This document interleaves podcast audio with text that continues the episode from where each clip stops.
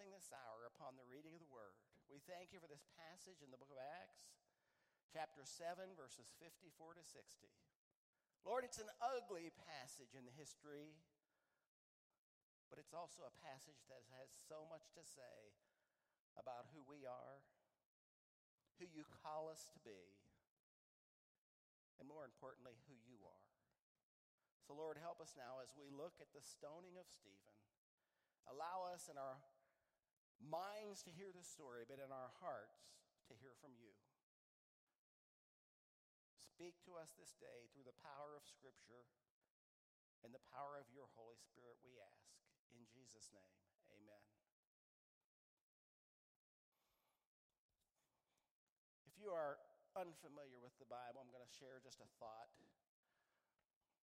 If you're familiar with the Bible, you may know this story. Please bear with us who may have forgotten it or just need a refresher. Early in the book of Genesis, there is the story of one of my favorite characters, Joseph.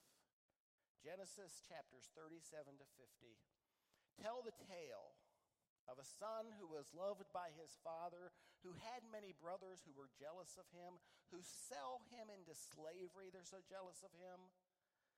And somehow God so orchestrated his life that when he is much older and much further down the line, and his father is near death, his brothers are able to come to him in another country where he was taken to be a slave and find that he is actually the second in charge of the entire land. And he is able to meet their needs. And they don't understand it because remember how the story goes. They've ratted on him way back.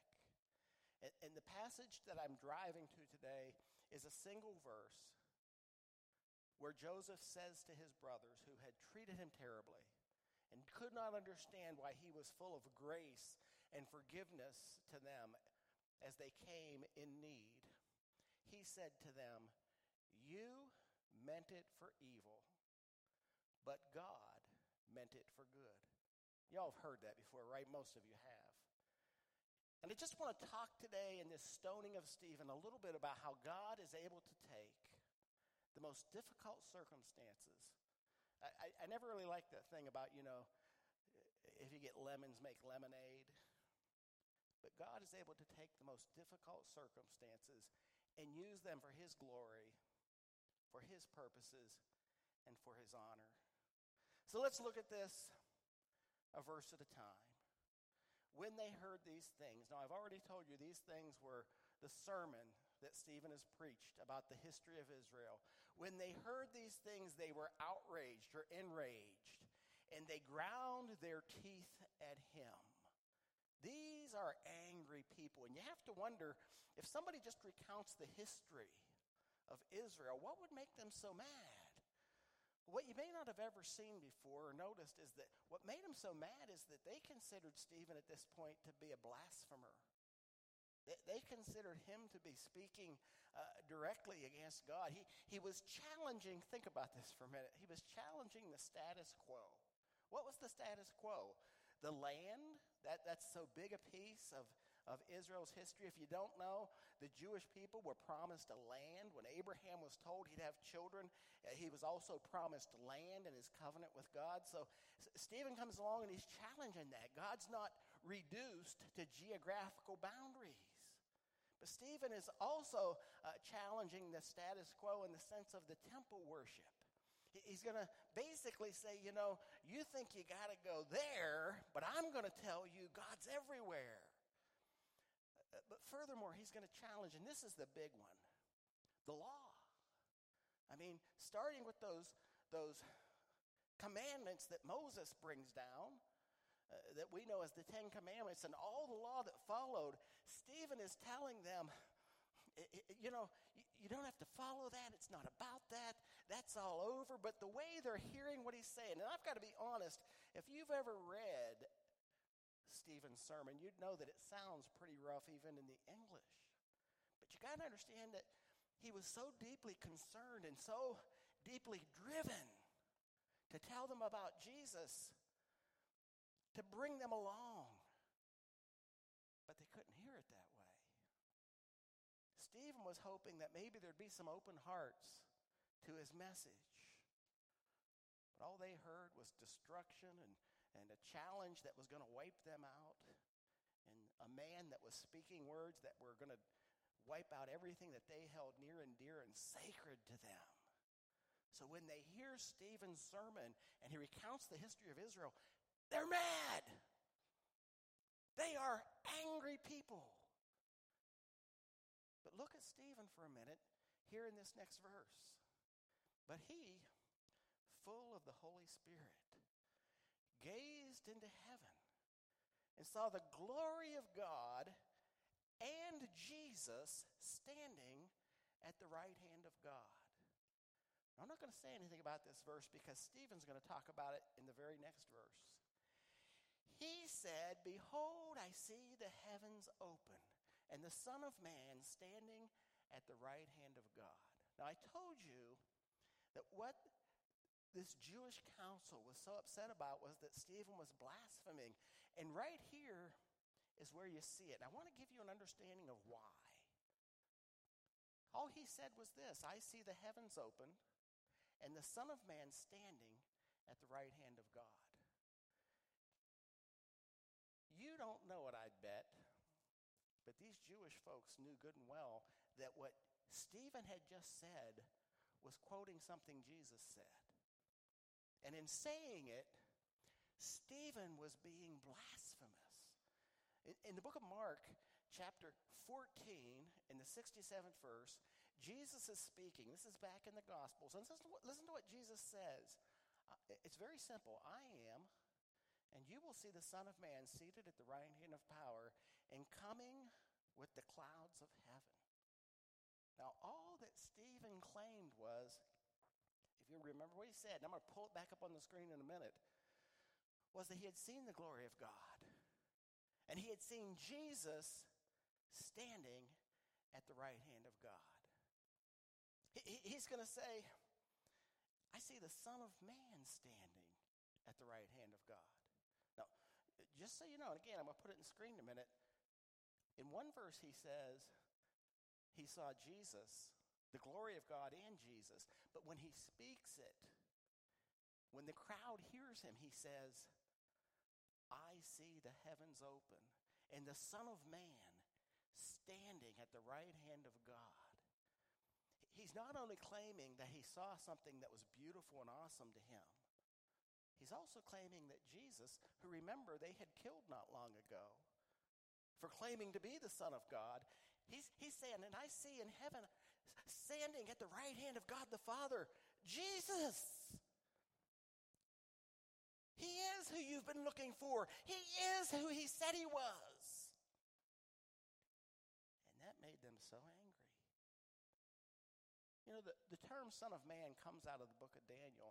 And right here in this passage, it's the last place in the Bible you'll, you'll hear it. It's the only last place that it's written.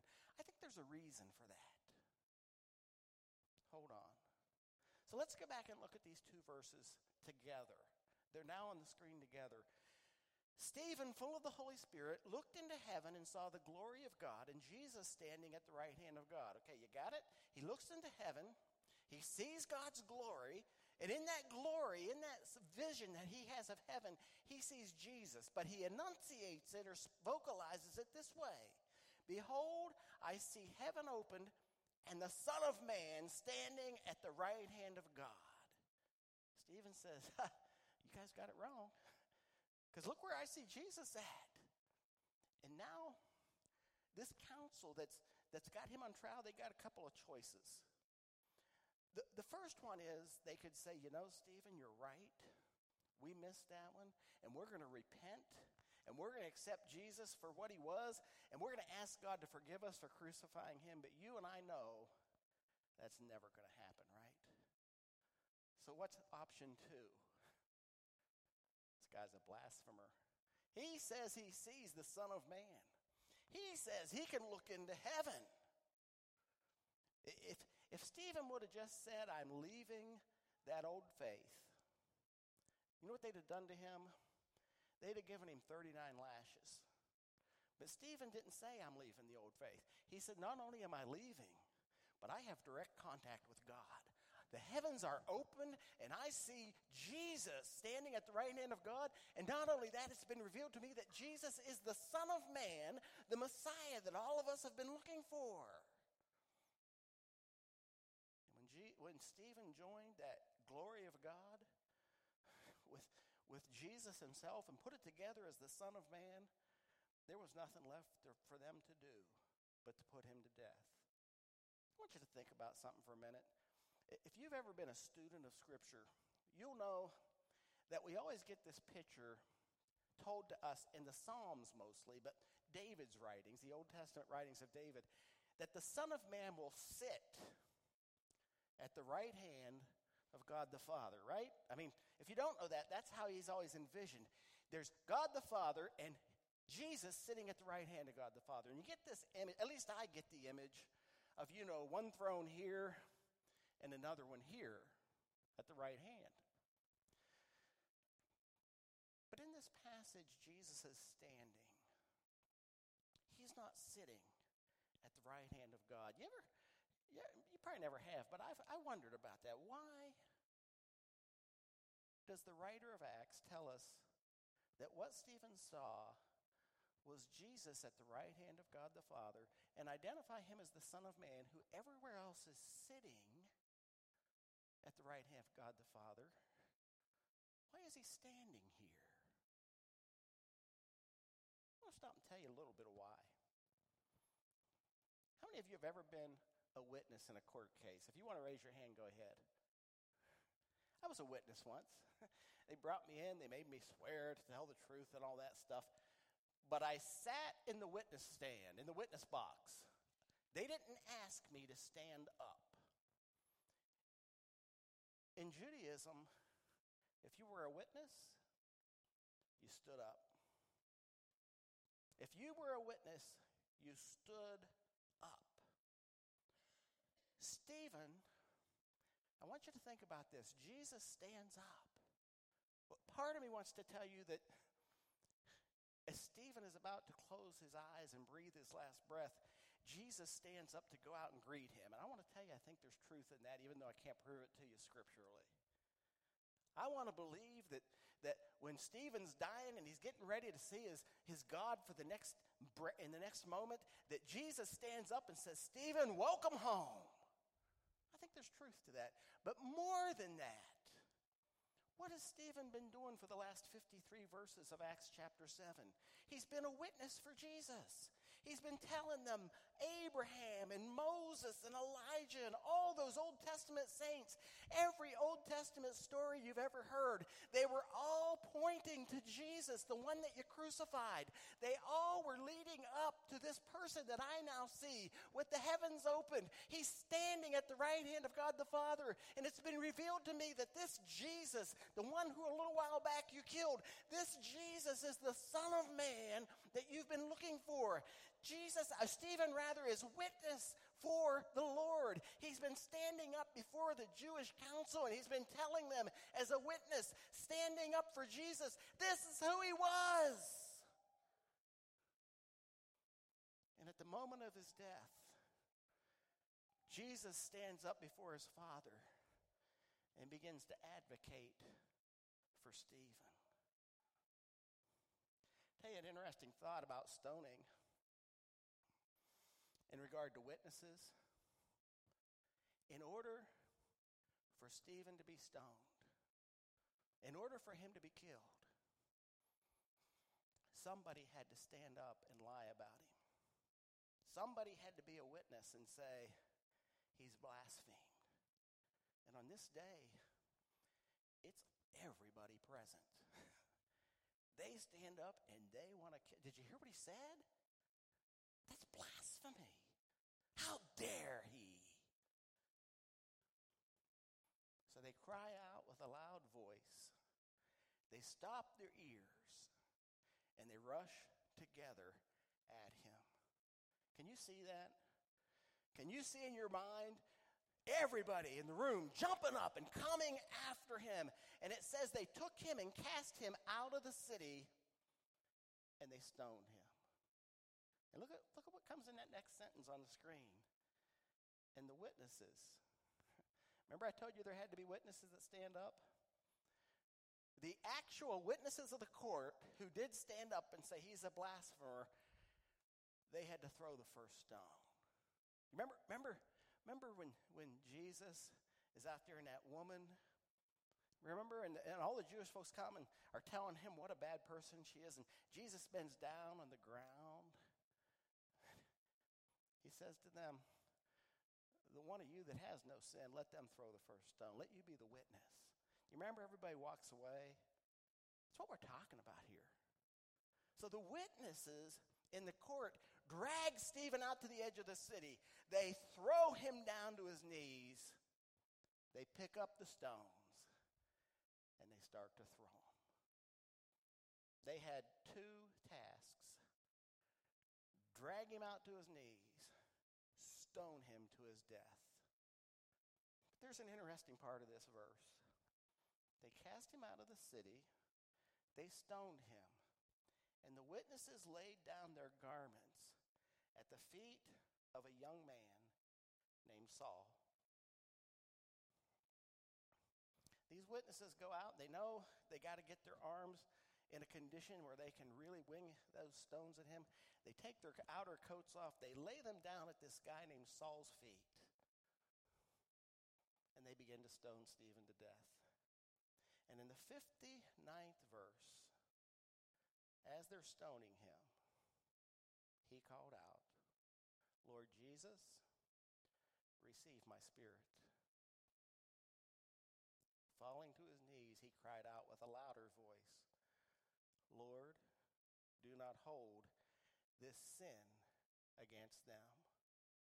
And when he had said this, he fell asleep. Now, I haven't said it to you, but I want to say it to you. When it says he fell asleep, it does not mean he fell asleep. It means he died. But I want you to look in that verse at what he said. He cries out and in the original language, that loud voice means with a louder voice than when he had said, Lord Jesus, receive my spirit. In a much louder voice, Stephen cries out and says, Lord, do not hold this sin against them. I don't know if you caught it or not, but it sounds a whole lot like somebody else we know, doesn't it? Jesus. What did he say on the cross as they're crucifying him? Father, forgive them, for they don't know what they're doing.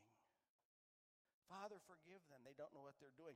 Luke tells us that he said this Father, into your hands I commit my spirit. Doesn't that sound a whole lot like what Stephen said here? The writer did that on purpose. Finally, and Saul approved of his execution. I won't clue you in as I take a sip of the coffee I didn't want. I want to clue you in on Saul if you don't know. When you get to the New Testament, actually just after this story, a chapter and a half away, this guy named Saul becomes a Christian. And we know him as Paul. And that's a whole story unto itself. And I'll tell you a little bit of it here in a minute, but for the time being, I just want to talk about three things with you. It says Saul, uh, uh this passage ends by these words Saul approved of Stephen's execution. You know, we all have our opinions on the death penalty. I don't want to jump into that water today. All I'm going to say to you is probably for everybody in this room, if it came down to brass tacks, and you had to approve the death of another human being, that would never be something that you would do quickly. That would never be something that you would do matter of factly. It, it, wouldn't be something that you'd take that power to do for granted. But as they're stoning Stephen to death and they lay their coats down at this gentleman named Saul's feet, wants us to know that this Saul was okay with that. You, have got to see that.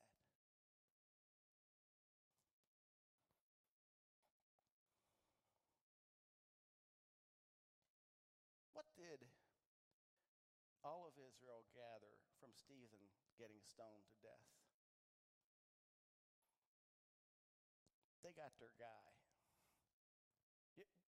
Do you know what the the motto of the Canadian Mounties is, I think? At least it used to be. We always get our man. We always get our man. You know what the death of Stephen did for Israel? They got their guy.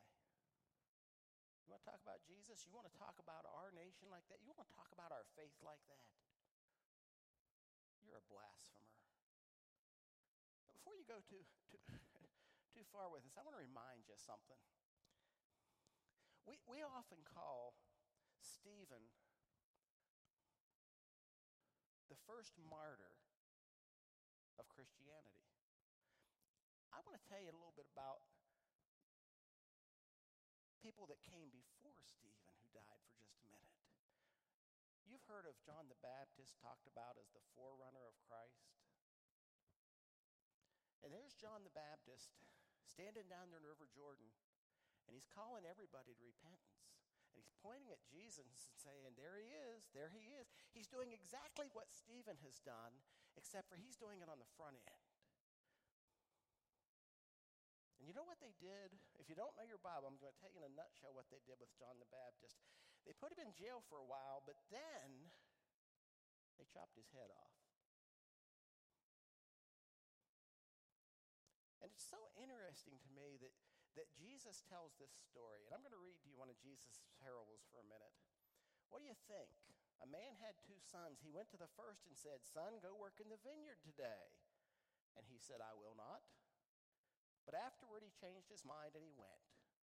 And he went to the other son and he said the same. And he said, I'll go. But he didn't go. And Jesus asked those hearing this parable, which of these two did the will of their father? And they said, The first one. And Jesus said, You know, I think you're right. But then he added this touch. Listen to this. John the Baptist came to you in the way of righteousness, and you did not believe him. John the Baptist came to you in the way of righteousness, and you did not believe him. And then he says, and moreover, even when you did see the truth, you afterwards did not change your minds and believe him. Let me be sure you understand. Jesus says, John came to you in righteousness. Jesus is telling this parable to the Jews, and he's saying to them, John came doing the law. John came pointing to the Messiah, doing what you say he's supposed to do. And you know what you did to him? You killed him. They got their man. Talk, like that, John? You go ahead. We'll have, we can deal with that. We don't have to do with people like you. Well, then that same crowd one day went to a guy named Pilate and said, You know, this Jesus, we can't put up with that. We can't do that any longer. you you're going to have to do something about this Jesus. they got their man. It's what Good Friday and Easter is all about. When they, when they chopped John's head off, they said, We have justice. The bad guy's been condemned. When they got Jesus, we have justice. The bad guy's been condemned. And now here's Stephen, just preaching the story, but from another perspective and they still couldn't hear it. They condemned him to death. They got their man. But what do you think the stoning of Stephen meant to those early Christians? To the church? I'm going to tell you, I think it meant freedom, and I'll tell you why.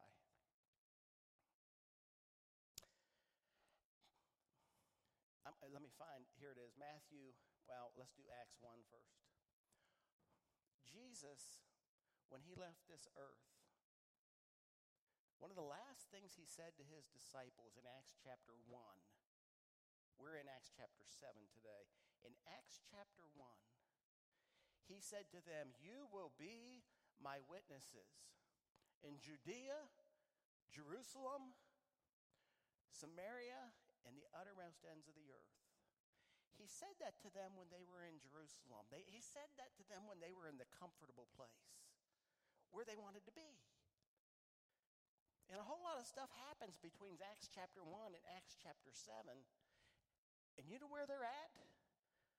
They're still in Jerusalem. Nobody's gone to Judea. Nobody's gone to Samaria. I've always said that Jerusalem is where they were most comfortable. Judea is where, a little further out, maybe like the neighborhood here for us. Hello? Samaria was the place that nobody wanted to go. Jesus said to them, Here's your marching orders. You're going to be a witness here. You're going to stand up for me here in Jerusalem. You're going to be a witness for me in Judea, the place that's just across the street. But you are also going to be a witness for me in Samaria, the place that no one would ever go. You're going to be my witness everywhere. And when they get to Acts chapter 7, you know where the church has gone? Nowhere. Here they are stoning one of their top dogs to death. Stephen is going to go down. And the interesting thing is what happens next. And I want you to get this.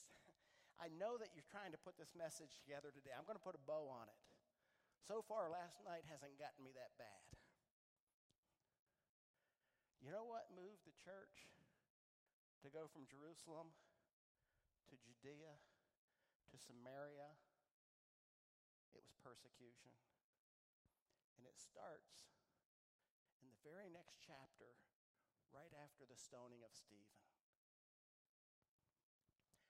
How many time, how many of you last night watched the Cleveland Guardians? Did anybody watch that game?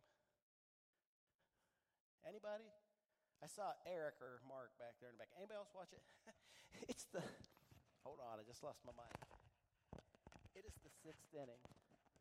They're playing the Chicago White Sox. It's the sixth inning.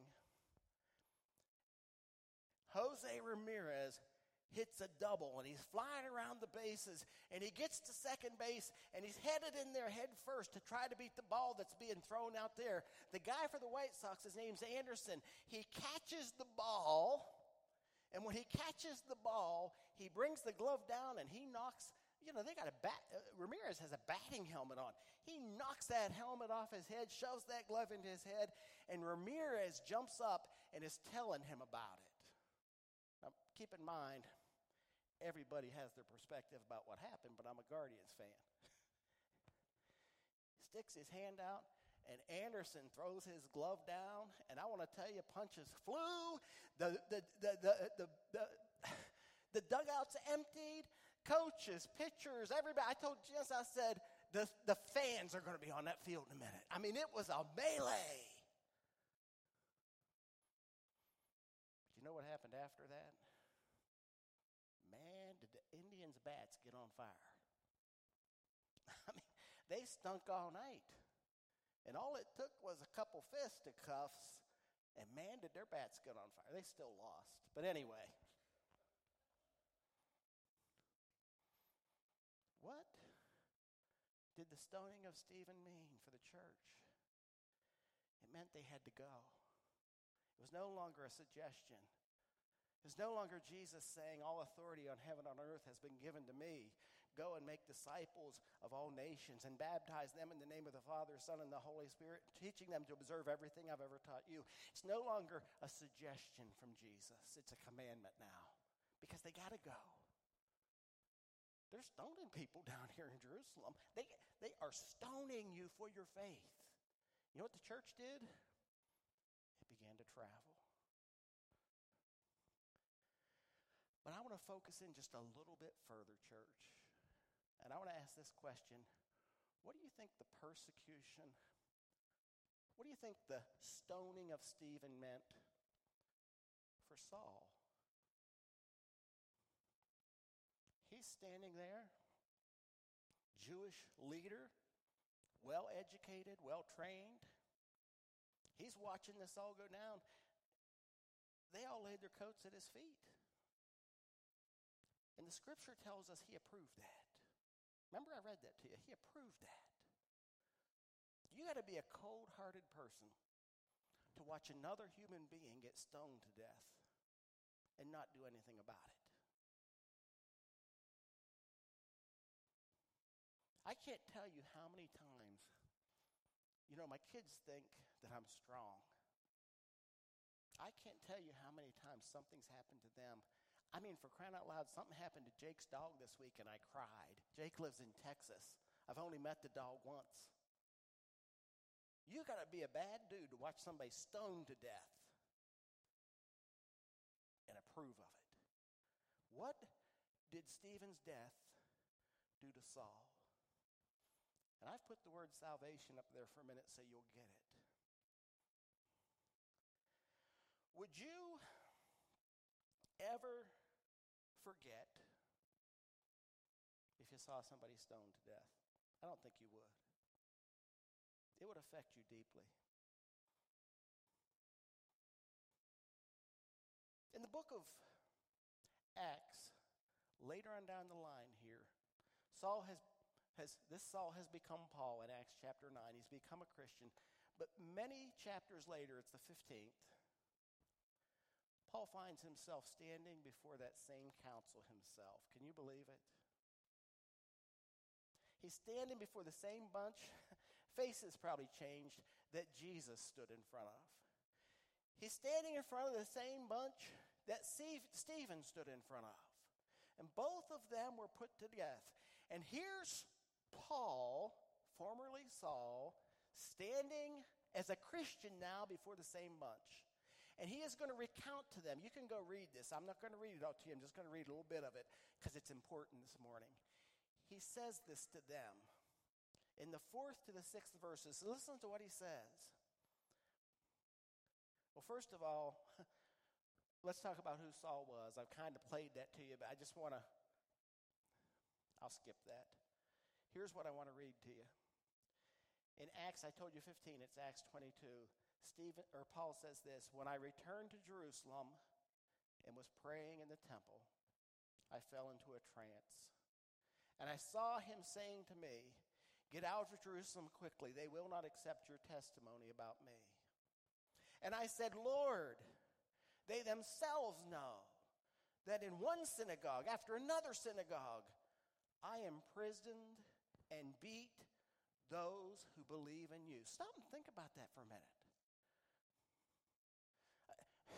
When, when, when Saul, when you get to the ninth chapter where Saul meets Jesus, the guy who's standing there watching them stone Stephen to death, do you know how that chapter starts? That chapter starts like this.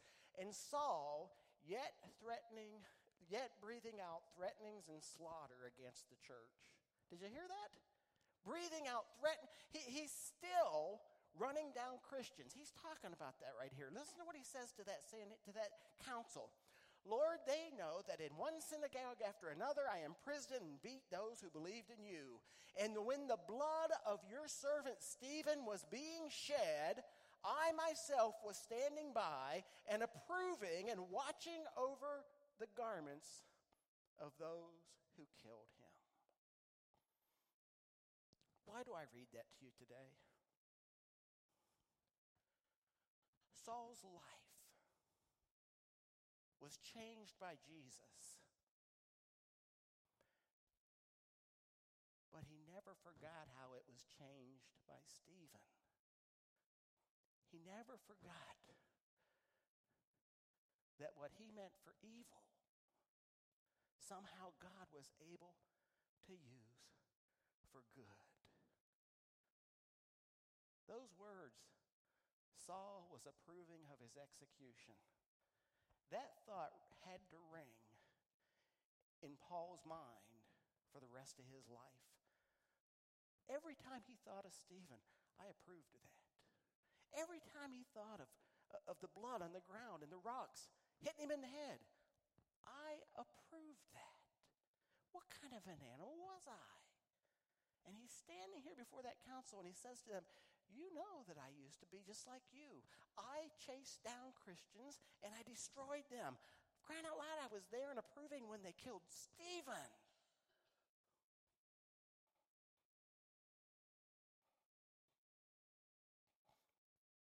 But I want to tell you something about the gospel of Jesus. And I'm getting close to the end. I know I've gone over and I apologize. Please, please stay with me.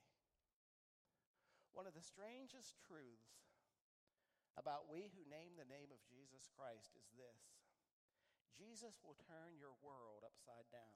Amen? What once looks good suddenly becomes bad. What once looked wrong suddenly becomes right. Jesus himself said, The first will be last, the last will be first. Those same witnesses that brought Stephen to his death somehow made Stephen a witness to the Lord of life. Can you imagine that? That in his dying, he became a witness for Jesus. And the reason we can say that's true is because Saul, Saul is yet breathing out threatening and slaughter against the church. And Jesus gets a hold of him and turns his life upside down. The day that Saul became a Christian, I got to get this last little point in and I'll get to my bottom line. The day that Saul becomes a Christian, he is on a horse, riding away, and on a road called Damascus, he gets knocked down off that horse a light shines from heaven. He falls to the ground, and when he stands up, he can't see. Remember, for a minute and remember Stephen. He looks up and he sees the glory of God. What's the glory of God look like? Probably like that light right there is blinding me. And Saul on the Damascus Road, heading off to kill more Christians, gets knocked off his high horse, and this light shines from heaven. And when he looks at the light, then he looks around, he's blinded. And the strangest of all things is this he hears a voice from heaven, but everybody that's with him doesn't hear it.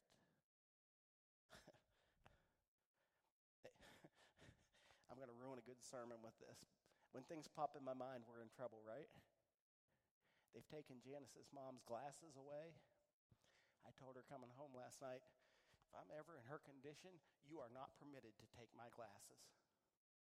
Because I can tell you I can't hear you, and you can speak up. But if I say I can't see you, you can't put yourself in focus. All my kids are going to know if I don't die with glasses on my head, they're getting nothing.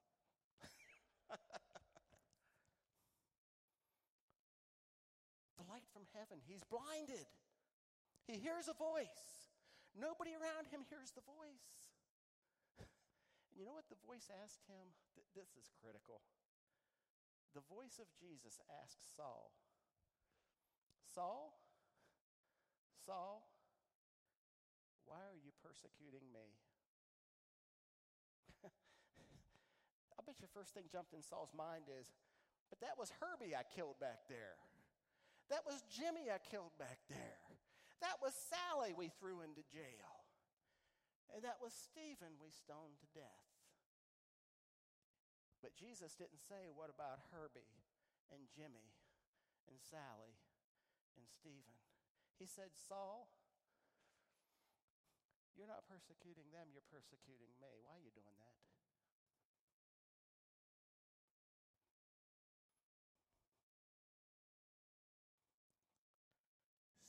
Saul never forgot what he had done to those that he chased down, particularly Stephen. Never left him.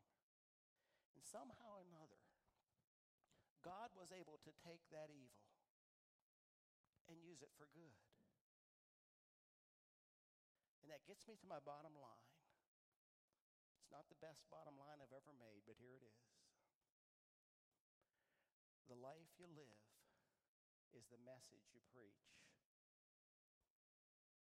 God needed a witness at the stoning of Stephen. He needed someone to stand up for him and tell the message. Stephen was that witness. Stephen died. In this side of heaven, he would have never known what his life, the way he experienced that suffering, that persecution, that stoning, it would never, he would never know how that affected those that saw it, in particular, a man named Saul. I've noticed something in American culture, and I know you will not argue with me on this. One of the hardest things we Americans ever have to say is this I was wrong.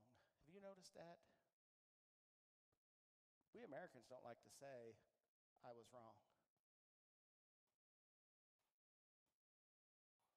I wrote in my notes here, I don't know why that is, but I do know why that is. It's because we are such prideful, arrogant human beings that we think everybody owes us.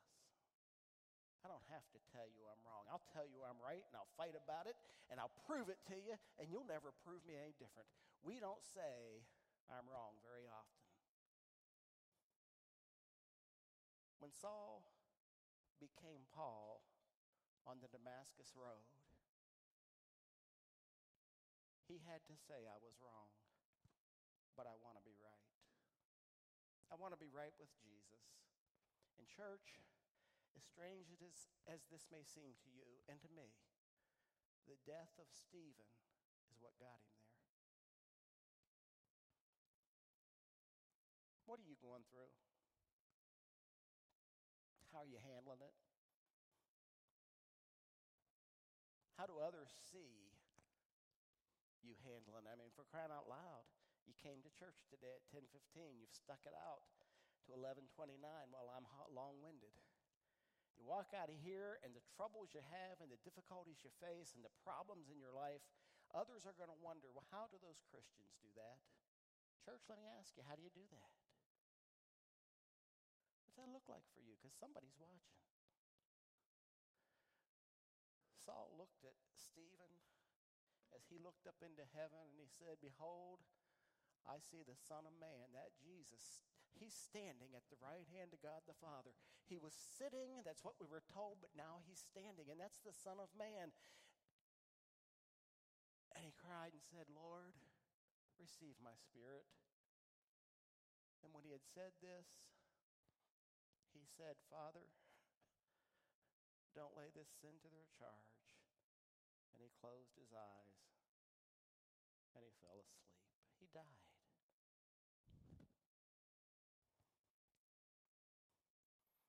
The life you live is the message you preach. Final word.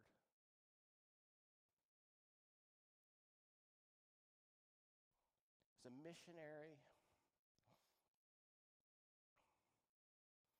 to the Auca Indians,